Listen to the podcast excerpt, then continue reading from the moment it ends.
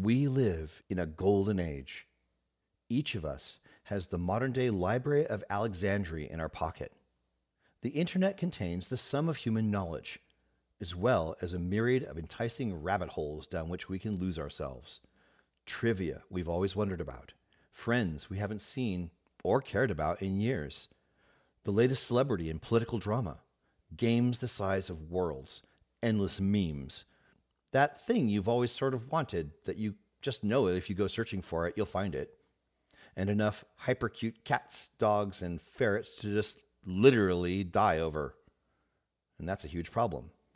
Because every one of us is literally counting down the days of our lives. How many of those days are we choosing to actually live? Prejudice, ideology, bias, distortion, mindlessness. Bad thinking is everywhere.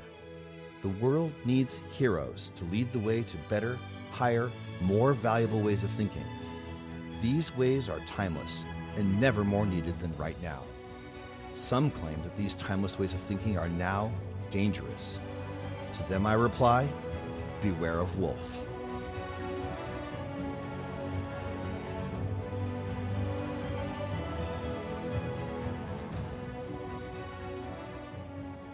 One of my favorite single-panel comics starts, Life Before Google, a short story. Two out-of-shape guys are sitting on a couch watching T V, snack bowls at hand. Without looking away from the T V, the first guy suddenly says, I just thought of something I'd like to know more about. Without taking his eyes off the T V, the second guy matter-of-factly replies, That's a damn shame. That's it. That's the gag.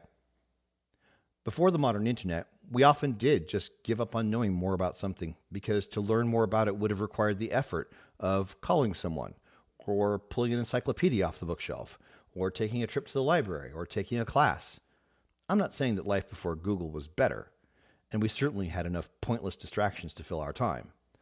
But back then, it was easier to simply say, hey, I guess I'm not going to know more about that, and get on with watching the game. These days, there's simply no excuse not to know something. You can easily learn any fact or learn how to practice any skill. People still make excuses, of course. Why don't you make movies? I don't know how. But these excuses ring increasingly hollow. The real reason for not knowing things that one claims to want to know often come from deeper insecurities that I've discussed in previous episodes. Right now, I want to examine what I consider to be the one valid excuse for not knowing something you're interested in, what I call choosing your ignorance. Ignorance gets a bad rap because it's often used as a pejorative. Well, you're just ignorant. In many cases, it should give us pause when we hear that, because if we're trying to discuss something of which we are truly ignorant, then perhaps we ought to listen more than we talk. Then again, sometimes the word is tossed out as a way of shutting people up who actually do have something of importance to contribute to the conversation. If the person saying this uses it as a conversation stopper, then they're probably playing power games. But if they're truly offering an open door to you learning things you really don't know, then you'd do well to pay attention. But I digress. Ignorance is a natural state. We all start out life pretty much ignorant and learn as we go. There should be neither shame nor pride in being ignorant. But as we go through life, we definitely should become more and more aware of how much there is to know and of how much we still don't know. That's intellectual humility and is a true mark of maturity.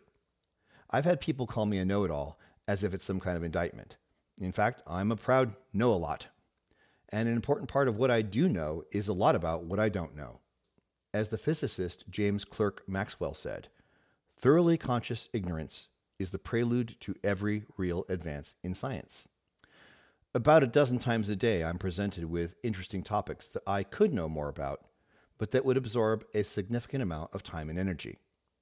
And while the exploration would undoubtedly be pleasant, or exciting, or even enraging, I recognize that the effort would most likely bring no positive result to my personal or professional life. At times, it can be quite a battle to assert my intellectual boundaries and say no to going down that glowing rabbit hole when it presents itself. If you also have this problem, then I want to give you permission to say no a dozen times a day, or a hundred. I want you to know that it's not only okay to choose that of which you will remain ignorant, but that it is vital to your well-being. Why are these distractions so seductive? The famous psychologist Mihaly Csikszentmihalyi popularized the idea of flow as a psychological state where one is entirely engaged in an activity such that everything else ceases to matter.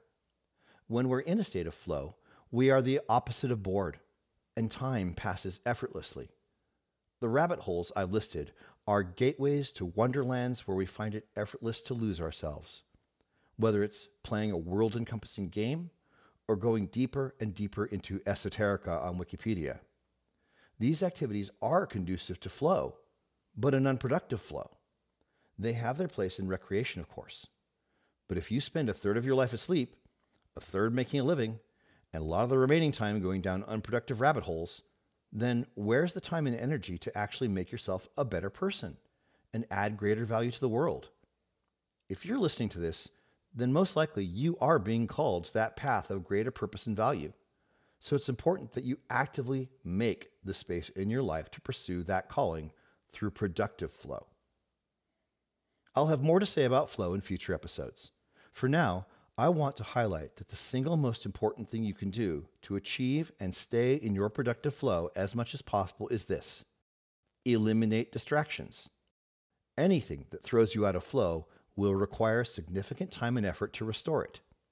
Too many distractions, too much loss of flow, ultimately becomes dispiriting. So, make your flow time sacred time. Sacred is one of those words that makes you think of religion, but it's a concept that has a much wider use. For something to be sacred means simply that it has been set aside for a particular higher purpose. Anything that violates that sacredness needs to be eliminated, or at least moved aside. And all the seductive rabbit holes that put you into that flow state, but that don't promote that higher purpose, are just as much in violation of that sacred energy in your life. And the way to eliminate these rabbit holes to wonderland is to recognize them for what they are and choose to remain ignorant of what's inside them. One encouraging trend right now is that many smart and inquisitive people I know are starting to build anti-libraries, consciously collected books about which they are curious but haven't yet read. These books serve as inspiration, a resource for research, and a reminder of how much we don't know. My wife and I have started to build our own anti-library, with an emphasis on great works of literature and nonfiction that are being widely suppressed around the world, or that contain deep lessons that we feel the world especially needs. As much as I love the portability of ebooks, the bound book still has its place. The books I deem worthy to have in my living space are symbols of statuesque beauty, even if unread. In Japan, this practice is known as tsundoku, which can be loosely translated as piles of things to read.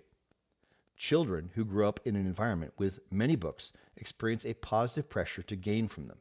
I certainly benefited from such an environment growing up.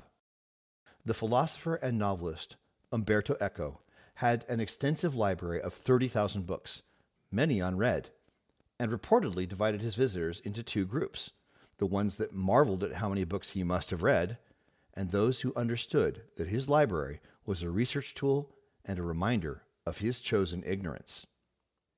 If you do a search for Last Page of the Internet, you'll find quite a few pages claiming the title. They all contain some variant of the meme, "You have read the last page of the Internet. We hope you've enjoyed your browsing. Now go outside." The fact is, the last page of the Internet is the last page you choose to read.